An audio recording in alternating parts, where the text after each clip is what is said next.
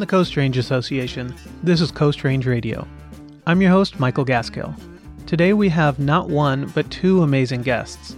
I'll be joined by Bob Sallinger, who's going to walk me through the bombshell that Oregon State University just dropped on the Elliott State Forest process, and why them walking away might actually be good news for the forest.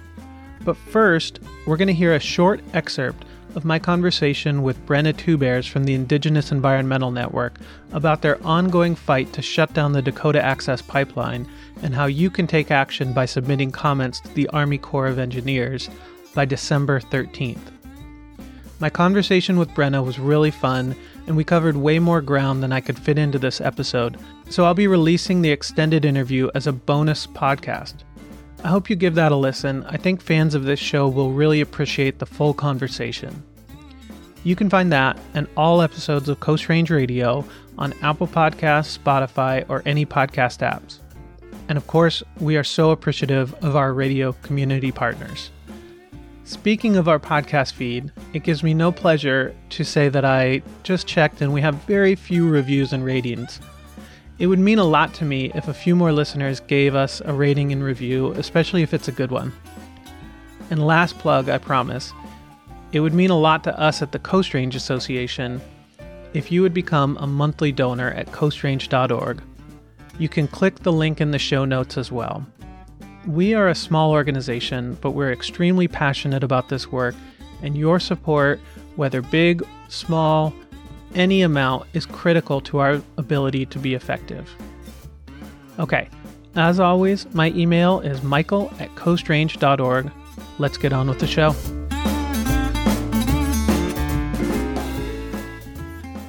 You know, I'm sure for a lot of folks, they've heard about the Dakota Access Pipeline, but that was like, you know, years ago when there Mhm. was the encampment at Standing Rock um, and things were really hot there. Mm. Or like when I went there in December, very, very cold, the coldest I have ever been in my entire life. Uh, so could you give like maybe a quick refresher course on on what we're even talking about here and and why?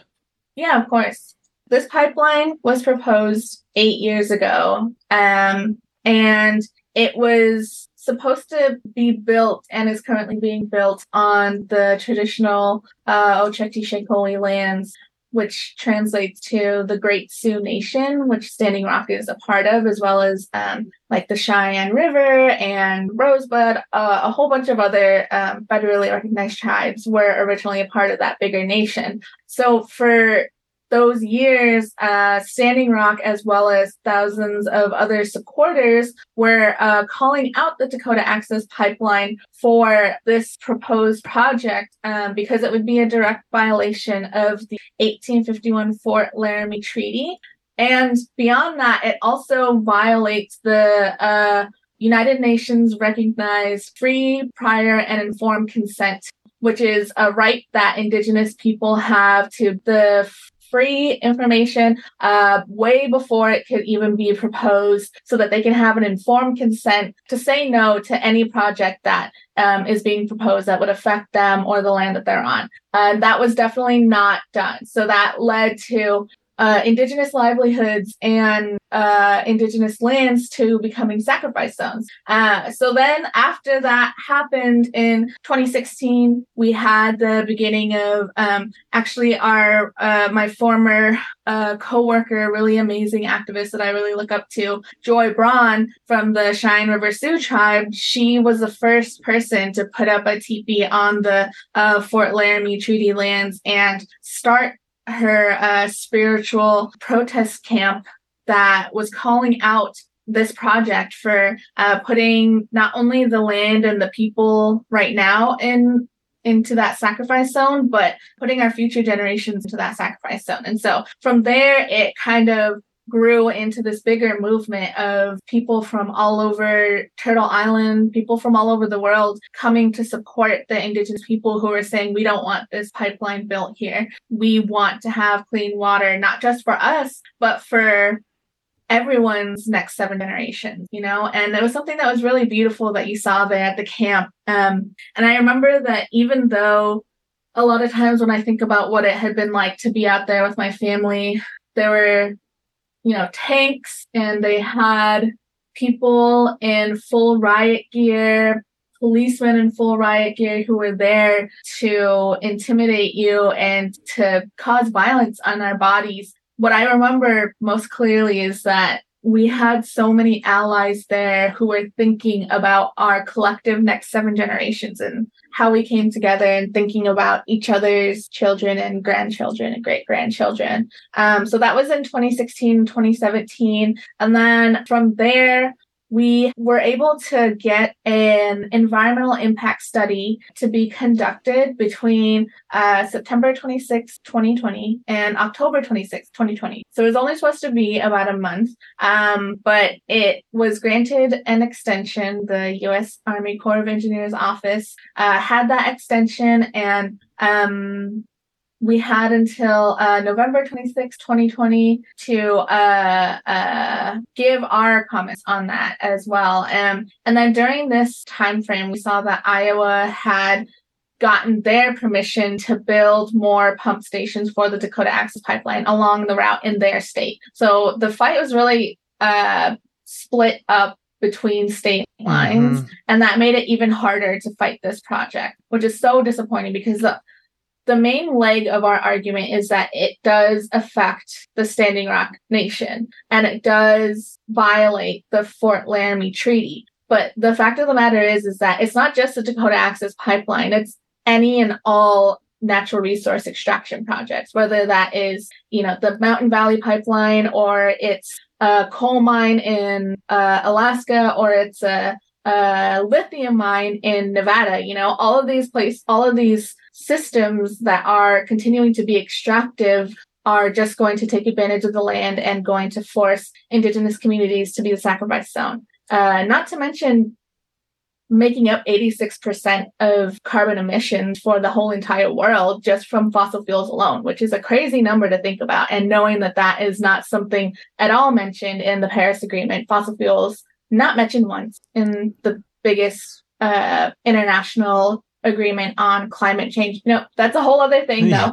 let me get let me get back to the Dakota Access. No, no, I we yeah, I want to I mean, it has to be said, you know, and and and I'm mm. hoping that we can we can get back to some of your broader campaign work in terms of keep it in the ground. But just so to recap, I think a lot of people probably were really engaged in what was going on, whether whether they went to Standing Rock or, or engaged from afar, because it really kind of captured um, the collective progressive imagination, what was going on. It was so inspiring, and I think it made it even more devastating when when Trump won. And and if you want to know how evil the Dakota Access Pipeline is, I think all you have to know is that it was one of the first executive orders that Trump signed was expediting the completion of that pipeline. That's how important it is to right wing reactionary governments and corporations. You know that it was one of the first things that happened once that once that guy took office. And so for a lot of people I think that was the end of it for for a lot of the public awareness, you know, was oh, it's over, they won, there's there's oil flowing through those pipelines, you know, and so mm-hmm. probably a lot of folks didn't realize that there was still an opportunity to shut that down. Mm-hmm. And so that's what we're talking about today, right? Is this public comment period. So maybe we could jump back to how folks can get involved and how people can comment and and a little more about the context of why it is so important that people do take action right now. Yes, absolutely. So if you're able to uh, look up just the U.S. Army Corps of Engineers and Dakota Access Pipeline, you should see that there is a website that will allow you to follow the instructions for different ways to submit a comment. Uh, one of the more common ones is to email them, and I can drop the email, but I can also tell y'all to look at our um, uh, website at ienearth.org where we lay out how you can uh, submit those comments. And unfortunately, one thing I do have to say is we can't provide a template for people because they have a new uh, software or system of detecting when different submissions sound too much like each other, in which case they will count. You could have five submissions that t- sound too similar. They won't count as five submissions. I think they'll only count as one if they're counted at all. Mm-hmm. Um, and then the other thing that is really important to remember is that we're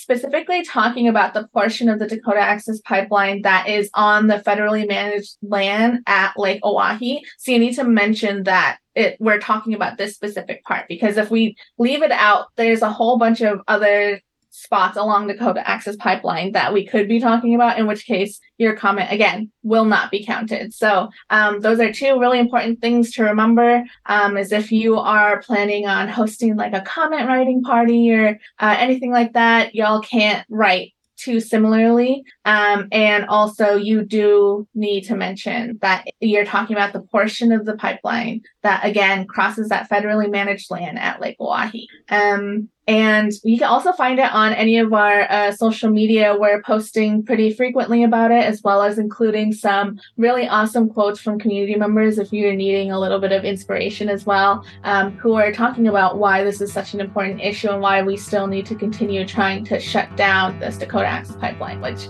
I can't believe I'm still saying that eight years later. That's-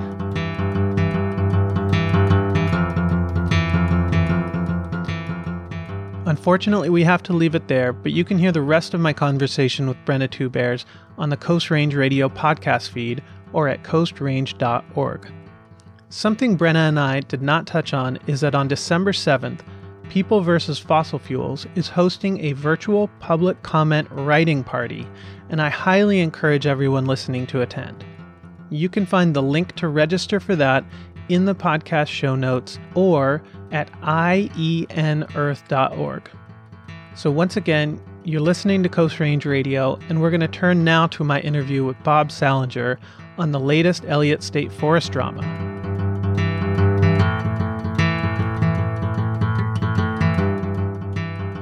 Bob Sallinger, welcome back to Coast Range Radio. Thanks for having me back. I appreciate it. So, Bob, I want to really get into depth on what just happened with OSU and the implications. But first, I wonder if you could just give us a really quick, like 36, 30 second explanation of of what just happened with OSU. I know that's hard because a lot is happening, but just you know, give us a little pump primer here. Sure. Uh, what happened was uh, this week, after five years of good faith, collaborative uh, stakeholder negotiation, OSU uh, suddenly withdrew from the Elliott State Research Forest process. Uh, and so now we are figuring out uh, what the next step, steps are and how to move forward uh, without OSU at the table. Yeah. And that is a huge bombshell, right? I think you were saying before we started recording that they announced this basically with no notice and as the this was all being finalized and i want to get into all that in depth and and what that means for the process going forward um, but i want to step back real quick and just to make sure that folks understand what we're talking about which is the elliott state forest uh, in the southern oregon coast range. And if folks want to learn a lot more about the Elliott, we had a great interview with Bob about a year and a half ago where we really went in depth on the history of the Elliott State Forest, what makes it so special. So we're not going to dive as deep today, but I wonder if you could just kind of give that that quick elevator pitch of of what and where is the Elliott State Forest and what makes it so special. Uh, the Elliott State Forest is an amazing place. It's a 82,000 acre state forest uh, located in the Coast Range uh, near Coos County and Douglas County.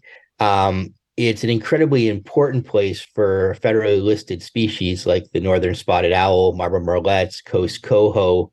Uh, historically, it was tied to the Common School Fund. Basically, revenue generated by timber harvest on the Elliott went to the Common School Fund, and that put tremendous pressure on the forest uh, to uh, produce timber. And uh, the state, for many, many, many years, illegally harvested uh, in occupied habitat, habitat occupied by uh, species listed under the Endangered Species Act, which was illegal. Uh, they were sued several years ago by conservation groups. Uh, the state settled and agreed to stop doing that. Uh, they also tried to put the Elliott State Forest up for sale at one point, and community pushed back on that. And so, for the last five years, the state uh, Department of State Lands has convened a stakeholder working group uh, to basically chart a path forward for the Elliott. And that included conservation groups, it included tribes, it included timber interests, counties, uh, Oregon State University. Uh, and we've been working diligently and in good faith for five years to bring uh, a vision forward for how we move forward together.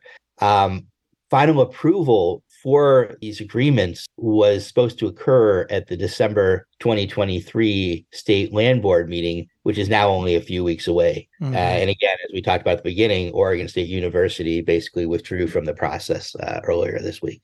Well, thanks for that quick overview and and just to highlight, you know, the stakes of this process. And it's important for folks that that maybe aren't super familiar with the Elliott just to know like how big of a fight went on for so many years even before we got to that point you know so this isn't just about osu walking away from a five year deal i know so many activists who who cut their teeth in forest defense on the Elliott. So I just want to underscore for the audience what a big deal this is that OSU walked away at basically the last second. So I think now would be a good time to kind of go into detail on on what their stated concerns are. And then I'd like to hear you because I know that you don't agree with a lot of what they're saying. So could you first, why are they saying they're pulling out? And then what, what is the myth versus reality there? What's, what do you think is going on? Well, before we even get to that, I just want to say that I think there's still a path forward. Um, that OSU uh, was not essential to move forward, um, and so I think the good news is is that we can capture this work that's been done uh, and continue forward and continue to realize that vision. But you're absolutely correct. Um, the Elliott State Forest is really the crown jewel of the Coast Range, and it has been a battlefield literally for decades. Tree sitters, blockades, multiple lawsuits, battles over the sale. Uh, it's been one of the most conflicted landscapes in Oregon for decades. Uh, so this is a really, really big deal um, to get this done. Uh, and it took sacrifice in every direction. Uh, everybody had to give something to get something. This was not an easy negotiation. I've been doing this for 30 years. Mm-hmm. Uh, this was one of the most difficult negotiations I've ever been in. But we came to some very fundamental agreements that uh, the groups that really had been tracking the Elliott, uh, at least the majority of them really felt was going to give us substantial ecological lift while also achieving other goals as well. And so it offered the promise of a lot more protection and restoration, uh, but also ongoing collaboration going forward as well. Um, that maybe we might be able to transcend these historic battles.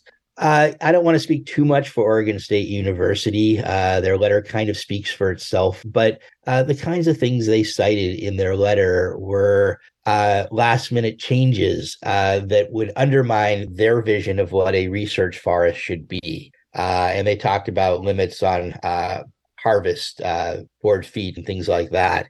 Um, and I think that's really a misrepresentation. I think it's a very big misrepresentation because we made some very fundamental agreements back in 2018, 2019. This has been going on for a long time, as we've noted, uh, that got everybody to really agree to move forward together. And we've all stuck to those agreements throughout. Um, and again, those were those were hard negotiations, and uh, everybody has something in there that they like, and everybody has something in there that they probably dislike as well. Uh, but people have stuck to the table and have stuck to the agreements. Uh, and in the last year, it's really been Oregon State University that has tried to change some things. To the credit of the state of Oregon Department of State Lands, uh, they they wouldn't allow that to happen. They basically said, no, these were the terms that everyone agreed to. We have to negotiate uh, negotiate out the details, but we're not going to start moving the goalposts at this point in time. Uh, it's perfectly within Oregon State University's right to leave at this point. Uh, you know, the final decision was still a few weeks away.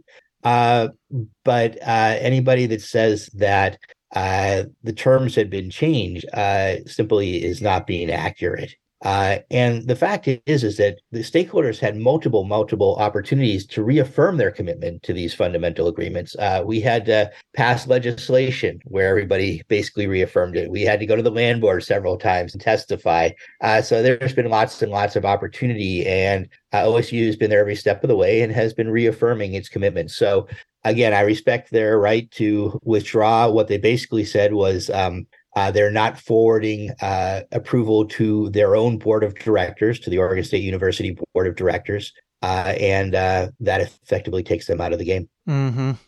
Yeah, I, I mean, they're the statement they put out definitely, you know, put the onus on on everyone else but them. Um, and so it, it's good to hear, you know, you correcting the record there. Um, you know, obviously the cynical take would be that they weren't going to be able to harvest as much timber as they wanted. And I'm not in a position to say whether that's the the accurate read or not. Well, I, I can comment on that. I was going to say, I was just going to say, feel free if you want to.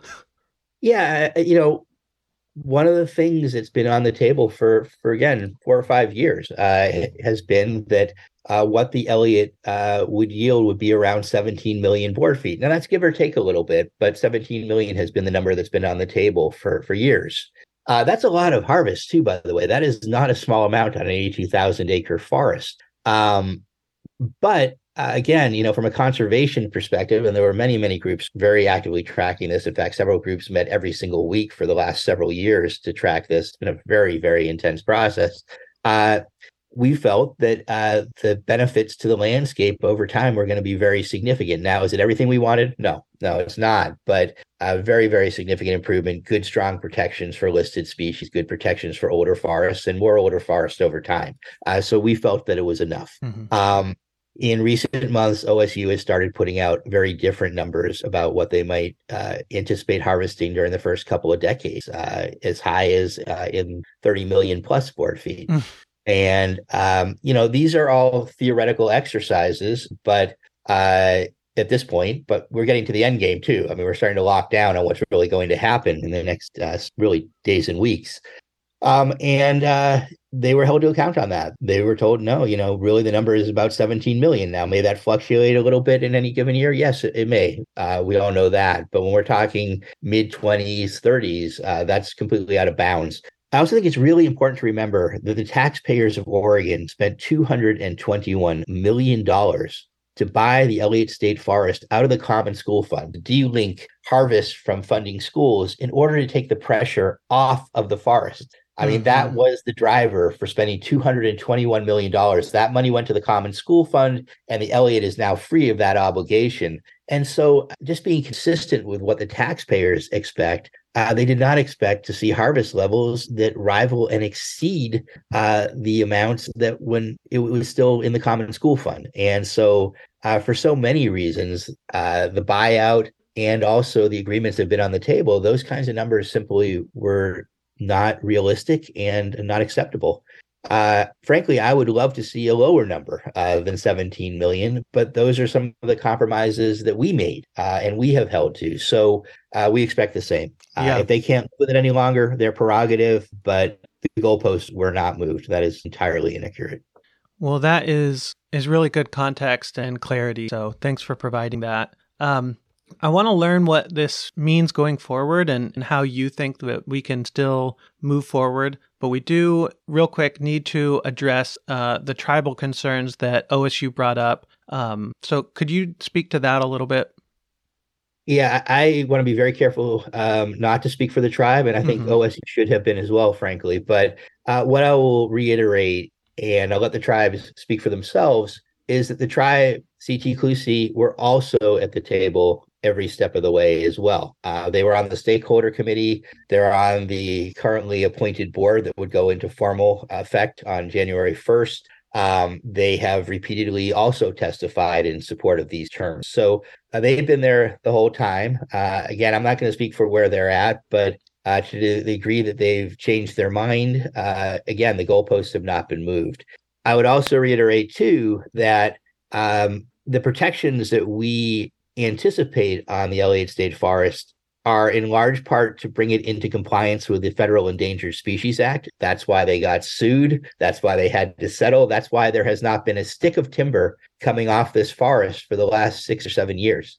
Uh, it's been shut down because the state was not in compliance with the Endangered Species Act.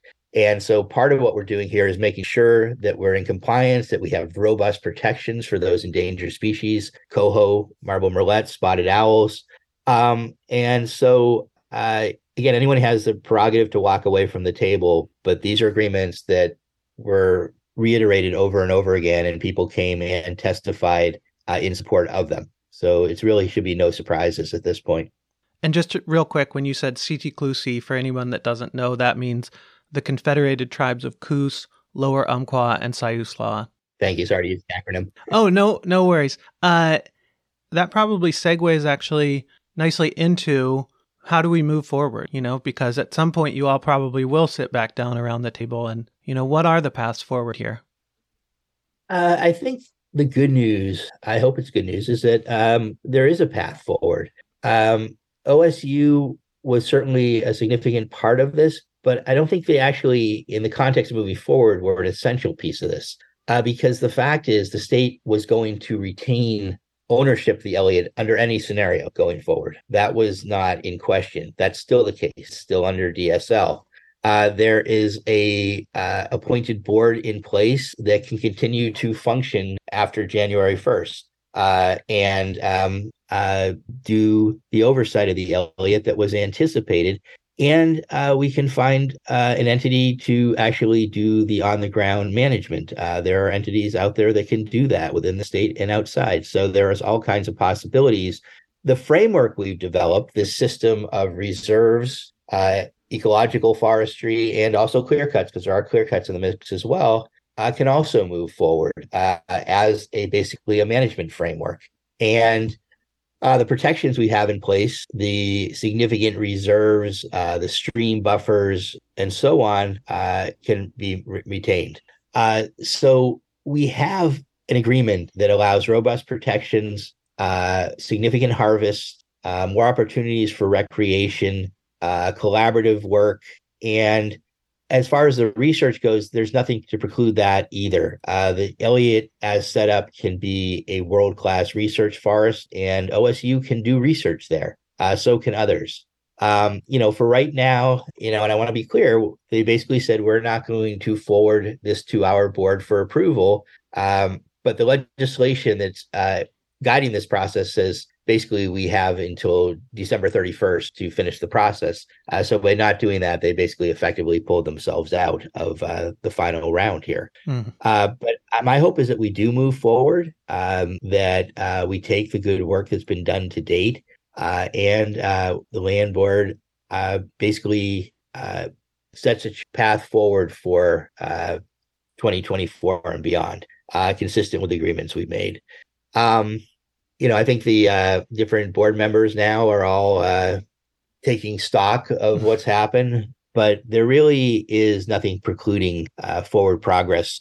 Uh, it's also very important to note that uh, I think some people assumed that OSU was going to manage the entire forest. That that you know that suddenly this giant void has been left. That was actually one of the pieces that was under negotiation. That was nowhere near assured uh, we were figuring out what OSU's role would be. Would it be simply to lead the research? Would it be more than that? Would there be things like, for example, road maintenance or garbage or enforcement that would be distributed somewhere else? Uh, those things were all being discussed right now. So for people that feel that suddenly, oh my goodness, OSU just took the entire management structure and left, no, we were actually in the process of figuring out where they would fit into that. Uh, so uh, I think there's there's a pretty strong path forward for us based on the work that's in place. Well, that's great to hear. And I guess one of the last questions I'll have for you is, you know, how can listeners get engaged or stay updated on the process? What's the best way for folks to learn more about what's next and if there's any like public comment or opportunity for the public to engage coming up? Yeah, no, that's a great question. And the public has been so important in this process throughout. And it's the public who paid $221 million to get yeah. the forest out of the Common School Fund. Uh, so it's incredibly important. And and my hope is that ultimately, although these last, uh, you know, and, and these end games are always really hard, we know that going in, right? We know that the end game is really, really hard. The hardest things happen right before you sign the deal. And uh, the nervousness goes up, you know, 10 or 11 or beyond right before you sign the deal. Uh, so this is the hard part. Um, but it's absolutely important the public keep tracking, keep weighing in. Uh, I think what's probably going to happen at the land board meeting in December, and I'm speculating here, is there's probably not going to be necessarily a whole lot to weigh in on in terms of huge decisions. I think what the land board will probably do is continue uh, with forward with a habitat conservation plan. One of the things that we worked on for the last several years is a habitat conservation plan for the U.S. Fish and Wildlife Service. I think that will probably be submitted to them for final approval before the end of the year, be my guess. Um, I think the land board will probably try and chart a path forward and say, uh, this is the timeline. Uh, we'll keep working, hopefully, with the existing board um, and uh, reaffirm their commitment to kind of the basic structure. Um, but I think we'll have to wait and see for another week or so about what exactly the decisions are going to be and what the process for input will be. The signals I've gotten from the state so far, though, are basically full steam ahead. Um, so I think that's what people should anticipate. Uh, and kind of start to get their heads around whether they think that's a good thing or not, not a good thing uh, again, my personal opinion is that it is a, a good thing. I'm glad to hear them say that. And um, I think we can be as strong or even stronger potentially from a conservation perspective than what we were already supporting. And so are you are you asking folks to to come to that state lands meeting in December? Are you is there a i'm asking them i'm hedging is what i'm doing because we're still reacting this week and i don't know what's going to be on the agenda yet so sure sure well how so can i don't I, I, I tried to give a glimpse of what I thought might be, but I'm but I want to be clear. I'm speculating too, yeah. based on conversations we've had. Uh, I want people to keep tracking it, and and people are more than welcome to write me directly as well. Uh, I have my own website, uh, uh, birdconservationoregon.org. Again, birdconservationoregon.org, or my email address uh, is uh, birdconservationoregon at gmail.com. So very easy, birdconservationoregon at gmail.com. Great. Um, and uh, so people are more than re- well, welcome to write me. I'll probably be sending out a number of updates as things go on to uh, people that I know are interested. Uh, but I think probably Cascadia Wildlands is the best source of kind of information uh, from one of the bigger conservation groups. Mm-hmm. Um, uh, but again, I, I, was hedging my bets a little bit because we don't know exactly what the land board is going to look like and what decisions are going to be on the table and how things are going to evolve over the next several days as people really continue to get their heads around this and assess where they're at and where the whole process is at. Uh, so I didn't want to. I don't want people to go away with the idea that you know this specific decision is going to be uh, presented, um, or this is the format that's going to be. Uh, right. you can also go straight to uh, the state land board website and look at the agenda and see as well. Um, I know that a lot of groups though will be sending out alerts in the next couple of weeks. I know that some already have uh, to make sure that people are up to date uh, in this kind of uh, tumultuous moment. Right. And and I'll make sure to put links in our in our show notes on our website and we will be posting on our Facebook and Instagram as well. So if you follow Coast Range on our Facebook, we'll we'll make sure to to put out those alerts and, and updates.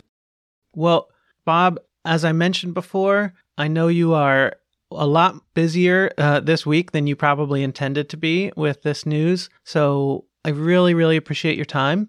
Uh, is there anything that we've missed that you want to make sure gets included?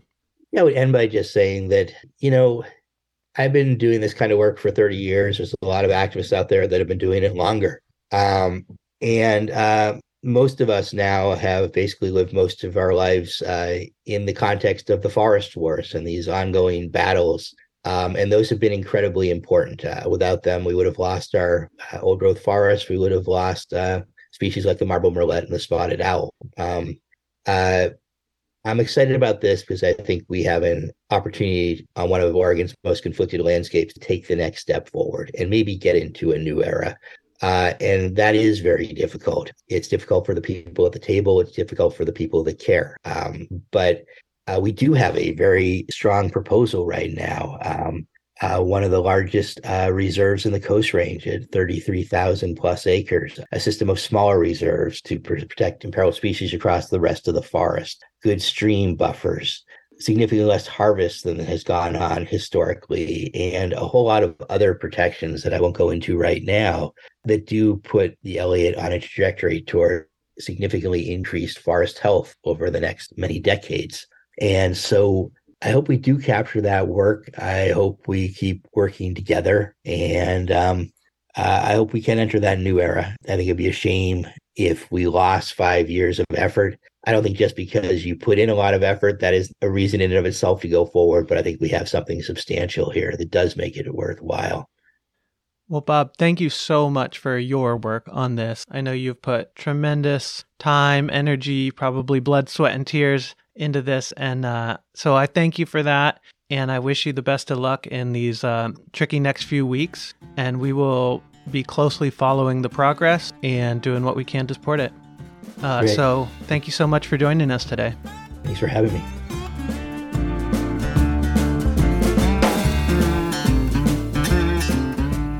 And that's it for this episode of Coast Range Radio. Thanks so much to Brenna TwoBears and Bob Sallinger. We'll have links to everything we talked about today in the podcast show notes on our Instagram, our Facebook, and at coastrange.org. Thanks so much to our community radio station partners for carrying the show. Coast Range Radio is a production of the Coast Range Association, and again, we're at coastrange.org. If you like what we do, please consider supporting our work. Whether it's a donation, signing up for our email list on our website, or just telling your friends about us, we truly, truly appreciate your support. And you can drop me a line at michael at coastrange.org, and I'd love to hear what you thought of this episode. Thanks so much. Talk to you soon.